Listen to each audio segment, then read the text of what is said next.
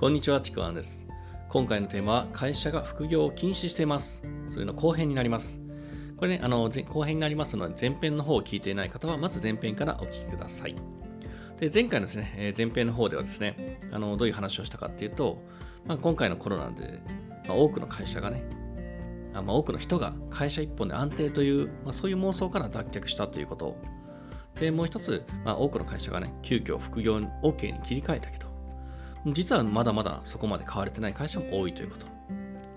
で、じゃあそういう状況の中、個人としての自分はどうするかというのがですね、後編の方につながる話でした。ということで、えー後編の方をスタートしていきますが、あのーまあ、副業を禁止している会社に対して、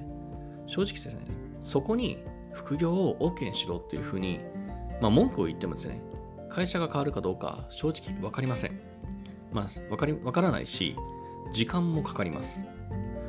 そういうことにね、声を上げるっていうのはすごく大事なことかもしれませんけども、じゃあ個人としての自分がそこにどこまでエネルギーをかけるかっていうのもあるんですね。それをエネルギーかけてそれが変わるまで待つのか、大事なエネルギーを。ではないと思います。で、エネルギーをかけるならば、個人としての自分が先じゃないんですかねということです。で、まあ、一つですね、あの副業禁止について、結構ね、法律とごっちゃになっている人もいるので、まあ、簡単に整理をするとですね、まあ、例えばですね、一般の会社、一般の会社勤めにおいて、まあ、副業は法律で禁止はされていません。まずこれが大前提です。副業禁止は法律ではないです。ただ、公務員とかですね、そういう一部の、一部というか公務員とかですね、公共性のあるもの、そういうところは法律で定められています。まあ、これはですね、公務員とかは特に何かのこう不正とかにつながったりとかね、情報が漏れたりとか、まあ、そういうふうに公共性に問題がある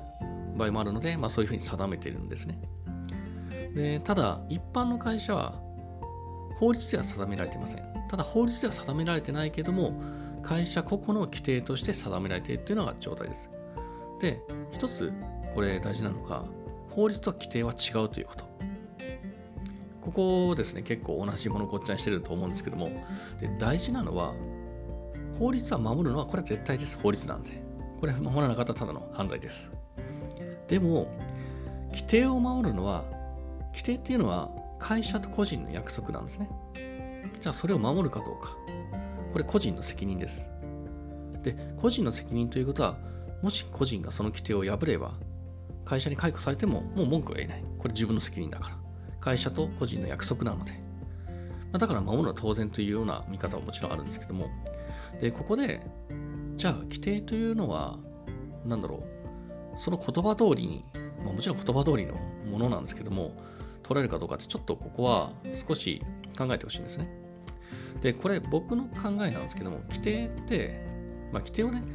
規定っていうのは何で規定したかっていう目的があるはずなんですよ。で、会社規定っていうのはどういう目的で定めてるかっていうと、あの、会社に害を及ぼさないように、会社にとって不利益がないように、こういう観点で決められています。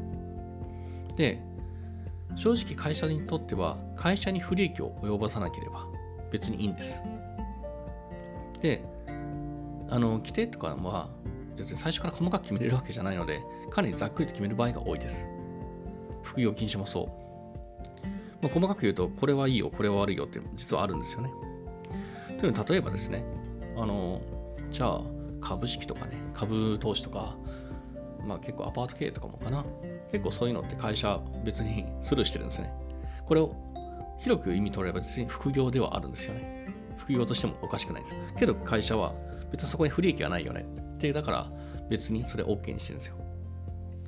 だからこういうふうにあの規約って解釈によって別に違ってくるんですよね。だからこれね、まあ、とは解釈っていうのはま個人で違ってくるので、最終的には会社がどう解釈するかによるんですけども、で僕の考えでこの規定をですね、目的から解釈すると、明らかに会社に対して敵対して害を及ぼすような行為をするんであれば、もうそれはね、会社を辞めてからやればいいと思います。会社にとってはもう不利益でしかないので。そもそもその子までやるんだったら、その会社にいない方がいいと思います。でもね、そうじゃなくて、自分の未来のためとかね、自分の生活のため、そのための副業って僕は会社の目的にはあの反してないというふうに解釈してますもちろんそれやることが明らかに会社に不利益を及ぼすものだったらまた別だけどもほほとんどのものがそうじゃないと思うんですねまあ、とはいえですね、あのこれ勝手な解釈なので、さっきも言った通り、そうじゃないよっていうふうに会社が解釈すれば、判断すれば、もうそれまでの話なんですね。ただ僕はそういうふうに解釈しているので、副業をやることに対する会社の罪悪感ってもう全然ないです。うん、ないですね。まあもう今は別に会社に勤めてないですけど、当時なかったですね。だから、まあ、さっきも言ったように正直ね、あのアパート系とか株とかね、別に禁止してない会社って多いんですよ。FX もそうかもしれません。それを副業と捉えば違反だし、本当そこから言うと、規約の解釈なんてもうすごく曖昧だなっていうふうに思ってます。だからある程度もう自分でも判断、まあ、自己責任でね、判断してもいいのかなというふうには思ってます。だから、まあ、結論から言えば、会社が禁止しているかどうかはもうどちらでも良いです。自分がどうするか、何を優先するかを決めること、これがすごく大事なんですね。で、はっきり言って、バレない方法、やり方ってね、あるんですよ。全然あるんですよ。